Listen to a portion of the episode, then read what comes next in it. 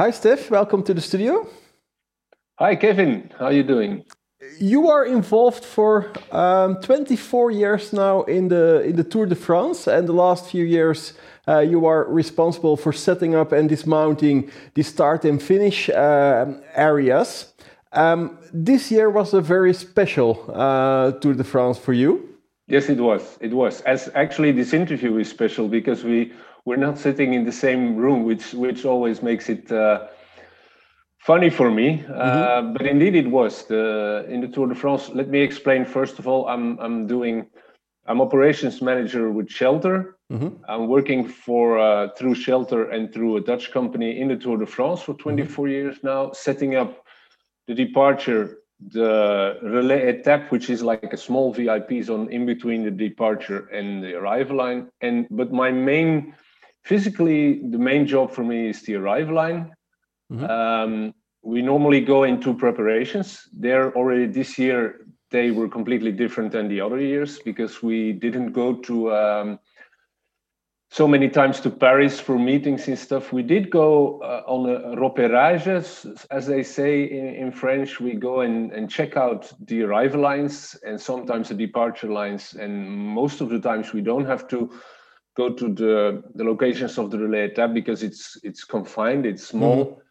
Uh, we talk to the cities, we see possibilities, and already in those days we started to talk about uh, COVID how they would set up the barriers, uh, how they would uh, go about uh, crowd control. Mm-hmm. And that was also concerned us, but actually the tour is a, is a closed setup. So it was not a, in the tour itself, it was dif- different, you know. Mm-hmm. Um, so normally, as I said, I go quite often to Paris, but it, it wasn't the case. I think I actually only went once or twice. All the rest of it was virtual, as we are doing right now. Uh, the first thing uh, that really confronted me personally with Corona was that I had to undergo a test. It's not a big thing, but mm-hmm. still, this little voice in your brain says, "Wow, maybe I, I might have it." Mm-hmm. Um, you get an email. We send the email to um, to ASO, and they prepare they prepare the accreditation, the badge you mm-hmm. wear during the tour.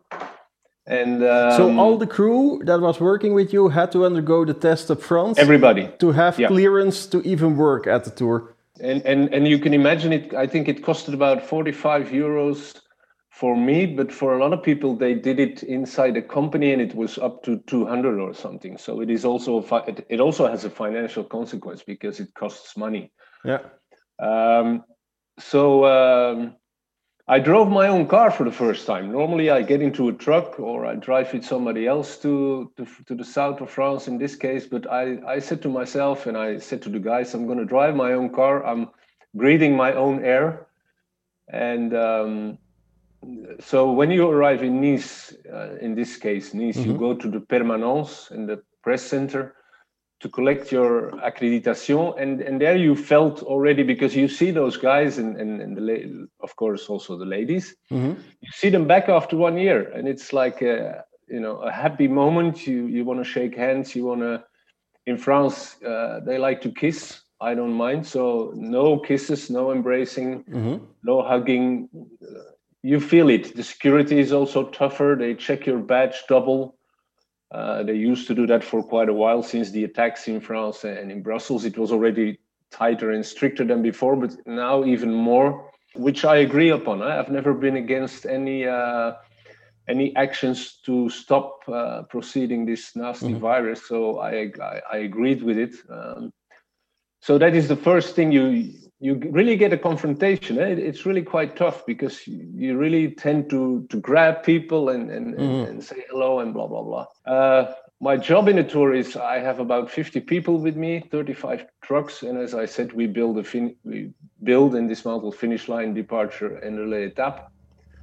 Um, that was my job again this year, but also my job was a little bit playing policeman, you know, uh, taking care of people and and and and and really check if they really followed up the rules. And in every group, you get people that don't uh, agree that Corona is nothing and I mm-hmm. don't care and blah blah blah. So we see it now more and more because people get frustrated. But even in those days, you meet people that say, "Whoa, this is a lot of crap." You know, why do we have to wear this stuff? And why do we, even in um, we when we really have bubbles and in the Tour de France, apart from the the cycling zone. Uh, and what I should say as well, when I arrived in Nice, it was a red zone, but it was like there was nothing going on. You know, I don't mm know if you know Nice, but they have like this really nice area with all the pubs and bars and mm-hmm. restaurants.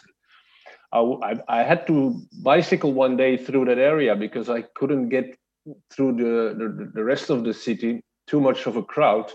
And I was surprised how many people were actually walking and sitting there. Uh, but apart from the the site where the race is the racing is going on in the, in the technical zone with the TV studios and stuff like that, you also have what we call zone de vie. Mm-hmm. And there is all the catering units, uh, the the trucks where they prepare food, and it was also a lot smaller because there was a, a lot of journalists say they simply didn't show up. Uh, American TV, they didn't come over to France, so the catering was smaller for example, Orange and France TV, they had they they they joined. Uh, they used the same restaurant, but not at the same time to have less cooks and, and stuff like that. You mentioned before that you you you kind of had a bubble with your with your team uh, yeah. who was building that. Besides in the restaurants, were there other measures to keep to keep those bubbles apart? The bubble in the zone de vie was that we have our own. We have like two trucks, and in between those trucks there is like a, a roof if necessary and there we have wooden tables, but they used to have wooden banks where you could sit. Now they changed it into chairs, so you can move apart. You don't have to sit one next to the other. Yeah. You couldn't pick your own potatoes, and you couldn't you couldn't cheat anymore on the dessert because they would hand it over to you on your plate. Um, but another good question is what what you asked about outside the zone de vie. When you have to go to the arrival line, I mean, myself, I have an all clearance badge, and most of the guys they have badges where they can move as long as they can get to their structures. But this year, uh, they made an, a different bubble for the races and for the buses. So one day, as usual, I walked and there is a guard stopping me, and he says, "Steph, you can't go there." I said, "What do you mean?" And I show him my badge. He said, "No, this is a different bubble." So the people from within that bubble, they could come to the arrival line, but they had a different color badge, and it was suggested that you wouldn't touch them, you wouldn't even shake hands, nothing, mm-hmm. even don't go. And some of them really, you know, worked by that way. They they stood like two meters from you and said, "Be careful, I have to go to the cyclists and." And stuff like that. When I met uh, uh, Prudhomme, for example, it was different. You know, Norm- normally it's like a, a, hit, a slap on the shoulder. Now we were standing like two meters apart and talking, and mm-hmm. the talking goes, it's more stubborn. So it uh, conversations tend to be getting mm-hmm. shorter. Yeah. I watched part of the Tour de France, and I noticed there at some at some points there were, were quite some people, uh, even at the finish lines. Uh, how did your organization then manage with because they were very strict to you to having that kind of bubbles but then suddenly mm-hmm. there was a crowd over there. How, how, was that handled then? Well it was actually handled by our own security but even more by the local security. It was the job of local police and and, and people security local security people to keep them away. And they couldn't get over the barriers which normally they can't. And even the the, the pass throughs where the crowd can cross the, the finish line when there's no race going on were very limited. But it surprised surprised us sometimes, you know, that we were working and after the race we tried to start working and we had to wait because there was too many crowd. And it was even more in the mountains, you know, not not so much on the arrival line, but in the mountains where there are no barriers. And I think um, then again we for us, the, the, because you had the bubble from the cyclists and the bubble from the crew, mm-hmm. and and we really didn't have contact with the with the with the supporters, with the crowds, with the people. So for us, it was not a, really a big problem. But then again, it could have caused the virus spreading within the public. Mm-hmm. I don't know about that, and it's it's an open question. I think the Tour de France was one of the few big sports events that could go through this year. Mm-hmm.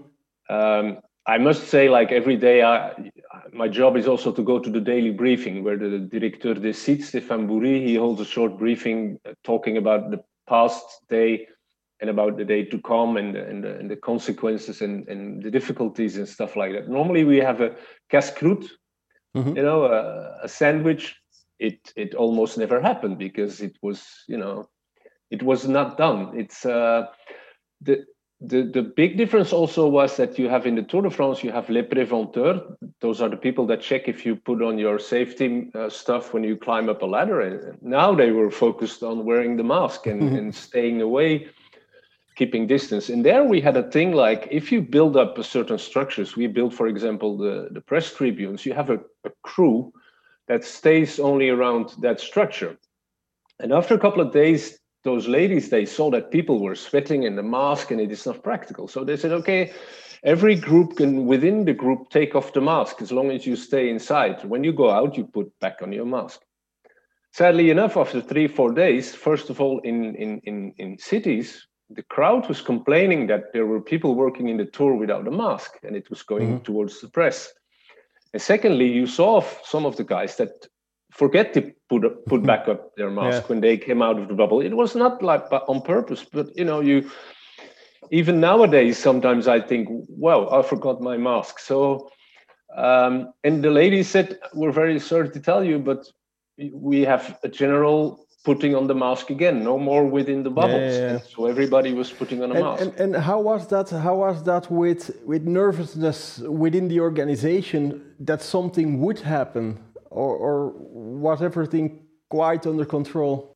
ASO is a very strong organization. I mean, I don't have to explain that to you. So mm-hmm. they are quite uh, self self assured, but they were very very scared. Let let me put it that way. For example, if one of the fifty people that work with me in the tour uh, get would have gotten sick, we would have all had to go in quarantine and stop. So mm-hmm. there would have been no finish line. Literally, we built the structure, the mm-hmm. finish line. So it was a big concern. The guys that build uh, the the guys from uh, other companies that paint the the logos on on on, on the floor uh, mm-hmm. every day and put the barriers and and the, the advertising. It's one team and they sleep in buses. We sleep. A lot of us slept in little rooms apart, but some of them sleep with one together, two people in one truck. So with with other companies, sometimes they have those big buses where you can sleep. So they were afraid that if one guy would mm-hmm. catch the disease that or even get positive, yeah, it, it could have been a disaster. Luckily, and that is one of the things that I remember, nobody uh, nobody nobody got sick. It was also if you didn't wear a mask and you got caught two times, you were put on a bus and you you, you go back home. Was there a backup plan? Because you say uh, if your team, if one of you got sick, then you had to go home. Was there a backup uh, team like yours standing by to take over in, in case? Yeah, yeah. We had people, and of course, uh, as I said before, départ, relais, étape, uh, arrivée are already different bubbles. Even in on the arrive line, within those people, you had like bubbles and you could have tested and maybe yeah. some of them could have stayed and we had people of course on standby that that could have gone uh, straight away to france but i think we should consider ourselves lucky that nothing like that happened it's uh, it, i think there is a doses of luck mm. also with this and and as i talked yesterday uh, with one of the guys he said we let's hope that uh, the new viruses uh, don't spread too much because nowadays it's the, the, new one is spreading a lot easier so mm-hmm. it could be but then again we're still far away and, and, everybody's optimistic but we feel the same stuff as i told you i do stuff for tomorrowland with our mm-hmm. with my two buddies in shelter and it's the same thing. When when Glastonbury gets cancelled, people say, "Wow, what is happening?" With the tour, it was the same, and and still, I have uh, I have some collector's items because mm-hmm. I have a book from uh, the Tour de France in August and September. It's it has it has never happened happened before, and I'm not mm-hmm. a guy of collector's item, but in a matter of speech, it was really an exceptional thing. And when you mention many people on the road, I must say for us it was a pleasant surprise that when we were driving, there was almost no traffic. Whether in July, some weekends you get into red motorways and mm-hmm. you are stuck. Thank you, Steph, for sharing this uh, backstage story of an inspiring event that took place this uh, last year. Yeah. Um, thank yeah. you very much. And you at home, thank you for watching our show. I hope to see you next week.